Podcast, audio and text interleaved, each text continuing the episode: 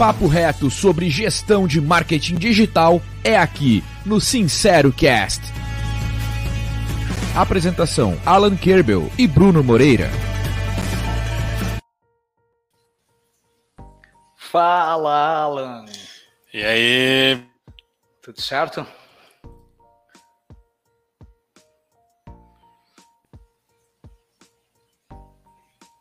Travou legal, né, cara? Travou legal. Travou do cacete.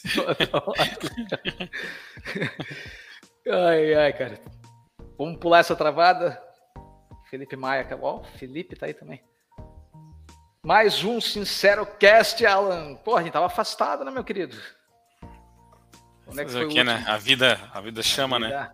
A vida chama, mas estávamos afastados pelos bons motivos, né? Cuidando Sim. dos negócios. Vendendo é. muito. É isso. Estamos voltando aqui com vídeo, essa é a primeira novidade, né, com vídeo direto aqui, streaming, cara, coisa mesmo de jovem que como somos. E hoje uma conversa só nós dois, com um tema, cara, que talvez seja uma das coisas que mais eu discuto com os clientes aqui na Kite, que é a visualização, qual a melhor forma de visualizar tarefas, né? A gente sabe que o e-Kite tem aí as suas várias formas de apresentar, todos os softwares de gestão de tarefa e projeto têm formas de visualizar né, as tarefas, mas é, existe todo um, um conceito né, para você entender, tipo, vale mais a pena ver minhas tarefas por lista, vale mais a pena ver minhas tarefas por Kanban, quando é que um faz sentido ou não, métodos faz sentido ou não. Vamos tentar dar uma discutida aqui para ajudar a nossa audiência. Bora? Isso aí, bora lá. Primeira pergunta que eu vou, eu vou te fazer, para começar, a primeira temática de discussão é Cara, tem muita gente que, que vem dessas ferramentas que foram feitas para times de TI. Aí isso é muito comum. Então, ah, tô vindo aqui para o Kite e eu vim lá do Asana, ou vim do Trello. Então é comum, por padrão, às vezes, que eles estejam vendo suas tarefas no Kanban. Mas o Kanban é uma forma de visualizar lá do Lean, criado na Toyota, post-it, tudo. Depois, né, ele foi adotado por método Agile, mistura com Scrum, Scrumban e tal. Só que normalmente o Kanban ele tem uma, um método que faz mais sentido você usá-lo. Você consegue me dizer ah, tipo, quando é que você acha que faz mais sentido usar Kanban ou não? Sim, vamos lá. Bom, tem primeiro um gosto pessoal aí, né? É, como você comentou, depende da ferramenta que você veio, você já está tá acostumado de alguma forma, né? Talvez quem usava um Excel da vida, planilha, vai gostar mais de uma lista, nem está acostumado com Kanban. Mas falando especificamente do Kanban, é, a primeira coisa é que ele não serve para situações complexas, né? Se você tem muitos dados, ele já não é uma forma a forma visual dele já não funciona. Então esse primeiro ponto, né? O Kanban também ele te limita na questão de como você vai fazer o processo de classificação das informações, né? A filtros, etc. Então eu entendo que o Kanban ele é, ele é uma um controle mais pontual, onde você usa num processo de revisão, principalmente em conjunto, quando você está com mais pessoas, né, um, o seu time, para fazer uma análise. É, e aí, claro, isso já é, define que você está fazendo um filtro, uma massa de dados pequena, para ficar de uma forma visual, que esse talvez fosse o, o maior benefício. Inclusive nos casos onde você não precisa detalhar muito, abrir as tarefas, quase que o título ali já te, te orienta no que tem que ser feito, né? Claro que o Kanban permite você clicar, ver dados assim, em qualquer ferramenta, mas é, a, a, agilidade dele mesmo está nisso, né? Eu leio o título, ah, arrastei daqui, mudei o executor, fiz esse, esse processo. Então, assim, vejo que é para um processo de gestão, ou para o gestor quando está sozinho analisando, ou quando ele está com o time dele. Para o executor, no dia a dia, não parece ser uma alternativa a, a mais viável, né? Certo. Eu até me corrija aqui, Alan, se eu estiver errado, mas uma, uma, uma, percepção que eu tenho é quando a gente está usando o Kanban, normalmente na visão de Kanban, eu também estou usando às vezes algum método que nem o Scrum. Aí vamos pegar tipo o básico lá do Scrum, que é eu trabalhar por né, um sprint. Né? Tipo, acho que o básico que a gente pode falar né, no método do Scrum é, ah, eu vou definir um sprint. Então, ou uma semana, ou duas semanas, depende, né, o, o, como é que o time trabalha. E aí você vai definir, vai botar no Kanban só aquelas tarefas daquele sprint. Normalmente você bota lá, tipo, num backlog. Então você está no Kanban você está pouco preocupado, quando você está usando o método Scrumban, né, vamos dizer assim, você está pouco preocupado com as datas das tarefas. Você está pensando assim, eu tenho, esse, eu tenho essa data total, tenho esse sprint aqui que eu posso fazer. Então, essas 20 tarefas que estão nesse meu sprint, elas precisam ser executadas até o final dele. Então, eu não estou tão preocupado com as outras tarefas. É, só que no marketing digital, a gente sempre está preocupado com as tarefas, mais de uma. Né? A data que vem para mim, a data que vai ser entregue, a data que vai ser publicado. Então eu vejo assim, ficar trabalhando só no Kanban eu acho bem complicado. Então a visão de Kanban me ajuda a entender gargalo, né? me ajuda, pô, eu consigo entender os gargalos aqui, eu consigo saber que o meu time nesse momento está com bem mais de design do que de redação. Quem sabe se eu uhum. puxar, né, a tarefa que... Mas no, no dia a dia, é, para lidar com data, eu vejo times que funcionam bem no Kanban, só no Kanban é só se você não está preocupado com a data e faz sprint. É, eu até tenho recomendado muito para os clientes assim, começar a ver as tarefas como sprint. Né? Tipo, pensar assim, eu vou te entregar essas coisas sexta, né? Vou te entregar até o final dessa semana. Faz sentido? Faz sentido. Tanto é que muitas pessoas que, que têm o hábito de usar o Kanban vieram do Trello, por exemplo. Exato. E o Trello é uma solução realmente para ambientes, situações mais simples. Né? Envolveu ali, se você tem 20 tarefas, você se dá bem ali 30. Você está num, num, ambiente, se você tem 400 tarefas, 500, você tem que fazer todo um processo de priorização, né? E otimização, né? Porque às vezes uma tarefa, por mais que ela esteja mais perto da entrega, você não pode fazer ainda porque depende de uma pessoa que não está disponível, né? Aí o, Kanban já não, não te dá esse tipo de, de análise, né? Então, é isso que, que realmente você comentou. Situações de, de, de, filtros bem estabelecidos de data, processo mais de gestão é, e ambientes um pouco mais é, é, menos complexos. É, eu vejo Perfeito. que é isso. Perfeito. Situações tanto é pontuais, né? Tanto que quando eu, eu, eu peço para um cliente, às vezes, uma agência, um time de marketing me mostrar o Kanban, normalmente já tem gambiarra, porque eles pegaram o Kanban que era simples ali, que era tipo to do, done, doing, backlog, né? Tipo, tem quatro Sim. etapas lá que normalmente são status da tarefa e não a etapa que a tarefa tá.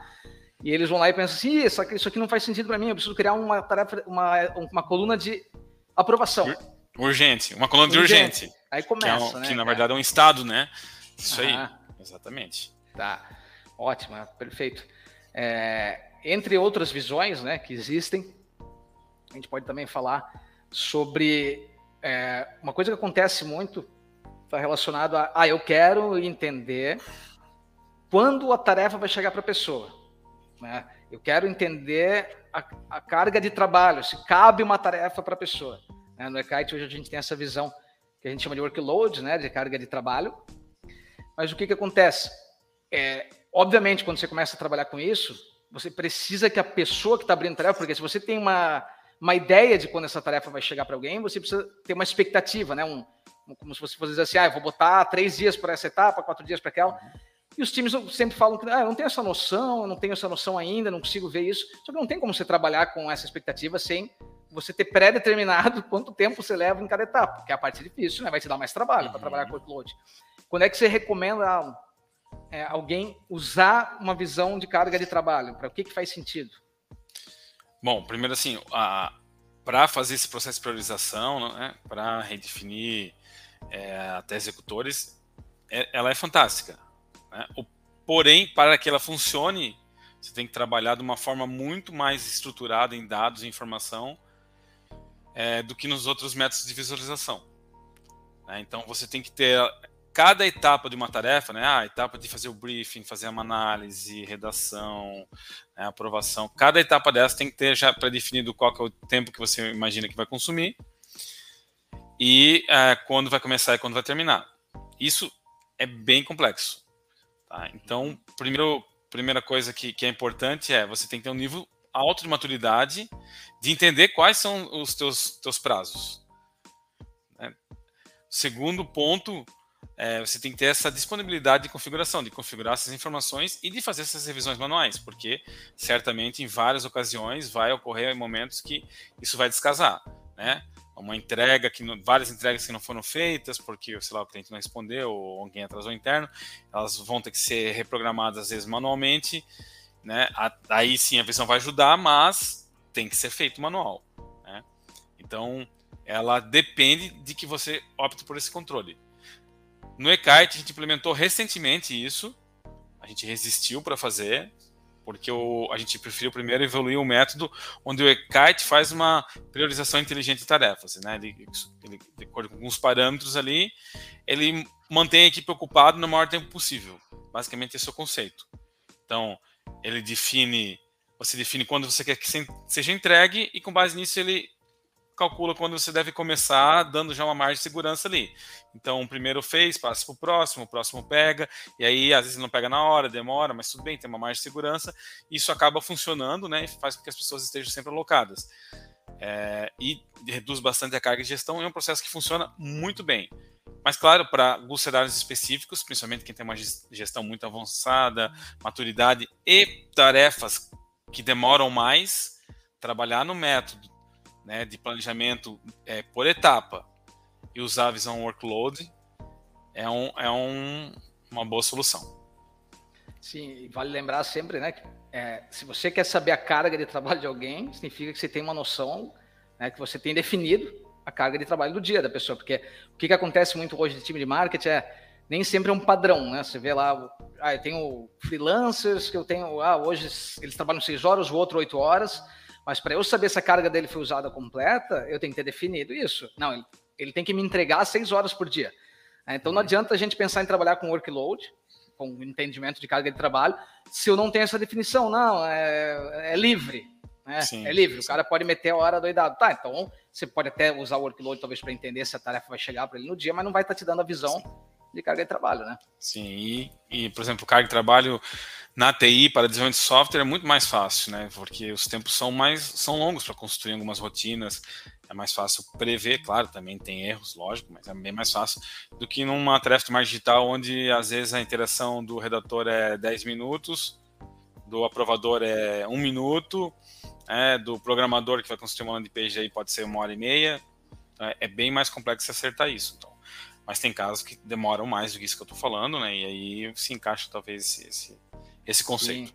Mas é bem é. mais exclusivo e é uma visão total de liderança, né? Não é a visão para as pessoas, é para quem lidera.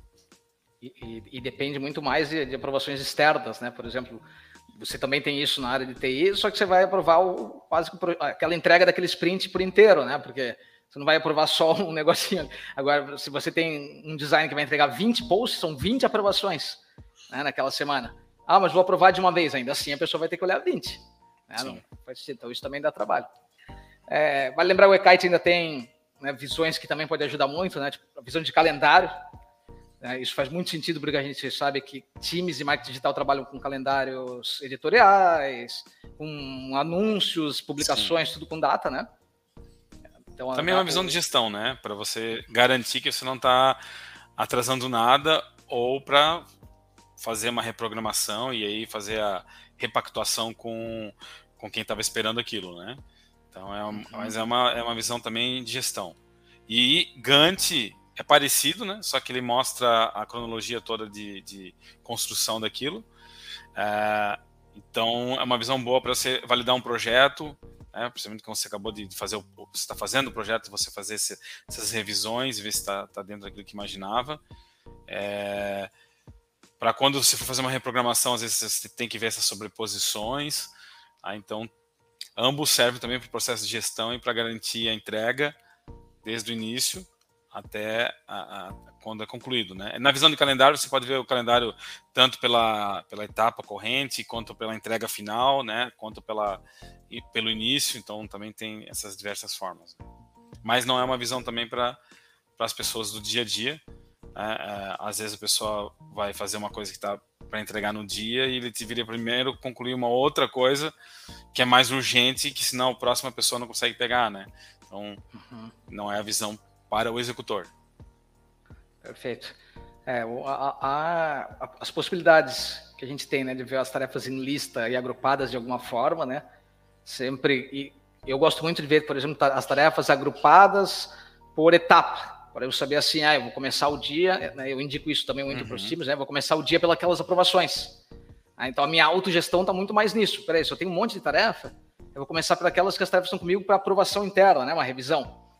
Ah, então você consegue fazer isso ali com tranquilidade no, no, na própria lista de tarefas, né, fazendo Isso, agrupamento é. por etapa. Então, fazer um parênteses aqui, né? Tu já está falando da quinta visão, né? Que é a visão mais trivial, que é a visão de lista. Verdade. Ok? É, para mim é a visão universal, funciona para o executor, uhum. para o gestor. Para o executor, praticamente é, é a melhor. Assim, não, não tem muitos motivos para ele usar outra visão, né? Ele deveria uhum. pegar a lista, a tarefa deles, essa, essa lista deveria estar ordenada já pelaquilo que ele tem que fazer primeiro, ele vai lá, tenta fazer. Se tem alguma coisa que impede, ele devolve para quem está né, impedindo ele, ou passa para a próxima até que ele consiga pegar mais urgente, e ele vai seguindo essa ordem né, e vai fazendo. Né? A visão de lista você pode também ver por qualquer tipo de agrupamento, claro, isso depende do software, mas o kite permite, então o executor pode, é, o, o, gestor pode é, ordenar pela, pelo cliente, pode ordenar pelo próprio executor, pela etapa, etapa, que se encontra, pelas datas de entrega. Né? Então, uhum. ele pode fazer toda essa análise. E já o executor deveria pegar as tarefas dele ordenado pelas prioritárias, que normalmente vão estar pelo dia corrente, né, ou que está atrasado, e mais um, um parâmetro de, de urgência. Né? E, e, a partir disso ele vai executando e vai entregando, né? Exato. É, eu vejo que o software que só tiver isso já resolve 90% dos problemas. Né? Uhum. É, e o Ekite ajuda bastante nisso, principalmente porque o que, que é comum né, num time também? É, eu, ele a gente abre tarefa em volume. Então, vamos ver quando que eu estou abrindo um calendário editorial, eu estou abrindo a tarefa já para a criação do post de Natal. Né? Vamos, vamos, vamos pegar uma data longe aqui. E essa, e essa tarefa, ela já está ali ativa, né? pronta para ser pega. Se eu não tenho data, etapa e um processo de criação, ela está aparecendo para mim agora disputando com as minhas tarefas que eu tenho que entregar amanhã, que chegou ontem, que está urgente, não sei o que, ela está disputando aqui já. Porque eu, a gente abriu um projeto, eu, tô, eu, fui muito preparado num cliente abrir um projeto grande, que já tem o Natal correndo, enquanto eu tenho outro cliente que está ali. Uhum. Isso costuma acontecer. Na verdade, se é um post, por exemplo, orgânico do Natal, pô, cara, se eu começasse ele dia. Vamos lá, ainda já, já pensando com o tempo, se eu começasse ele dia 10 de dezembro, provavelmente eu conseguiria alcançar a tempo. Por que, que eu estou jogando essa tarefa ali? Né, primeiro, então a lista ela vai organizar isso para dizer assim, ó, cara, não vem para o post de Natal ainda, né, no Ekite usando o, o PAT, né, o priorizador ágil de tarefas, né? Vai uhum. fazer com que você trabalhe naquelas que já estão próximas Sim. da entrega, né? Bom, acho que para resumir é o seguinte, né? É, tá com dúvida, usa a lista. É, a lista tem mais um, um, item, né? Que ela te mostra muito mais dados de uma vez só permite classificar por qualquer um dos dados, clicando, né, normalmente na, lá na, no, na barrinha superior no título. Né, então, tá com dúvida, usou a lista. Sentiu alguma dificuldade na lista? Ah, não estou conseguindo enxergar isso, aquilo, tá, tá difícil? Aí começa a usar os outros tipos de visão, né, de acordo com o que a gente já comentou aqui, ou, ou com o bom senso de cada um. Né, é, mas, assim, a, a ideia básica é que o Kanban, que é o, o, o, padrãozinho que foi criado visual, né, e ele funciona para coisas mais cenários mais simples, mais filtrados, é, é um, é, acaba sendo um vício de muita gente que chega, né, e querer, ah, eu quero o Kanban, Kanban, Kanban, né, e acho que vale voltar a velha e boa lista, dar uma, uma espiadinha nela ali, se acostumar com algumas coisas, porque a agilidade que ela promove e a qualidade de informações que ela entrega é, é, é bem valiosa. Perfeito, perfeito. Não tenho nada a acrescentar, só assinar embaixo. É isso aí. É isso aí. Então, Alan, algum outro recado? Estamos finalizando esse episódio. Estamos finalizando esse episódio. Perfeito. Então, mais assuntos assim virão. Esse, esse próprio assunto daria muita pauta ainda para falar cada um né, desses tipos. A gente sabe que dá, mas a gente vai trazer mais coisas assim nos próximos. Obrigado, Alan. Até o próximo SinceroCast. Show. Valeu. SinceroCast. Produção Ekite. Plataforma de gestão de marketing digital. Acelere sua equipe. Decole suas campanhas.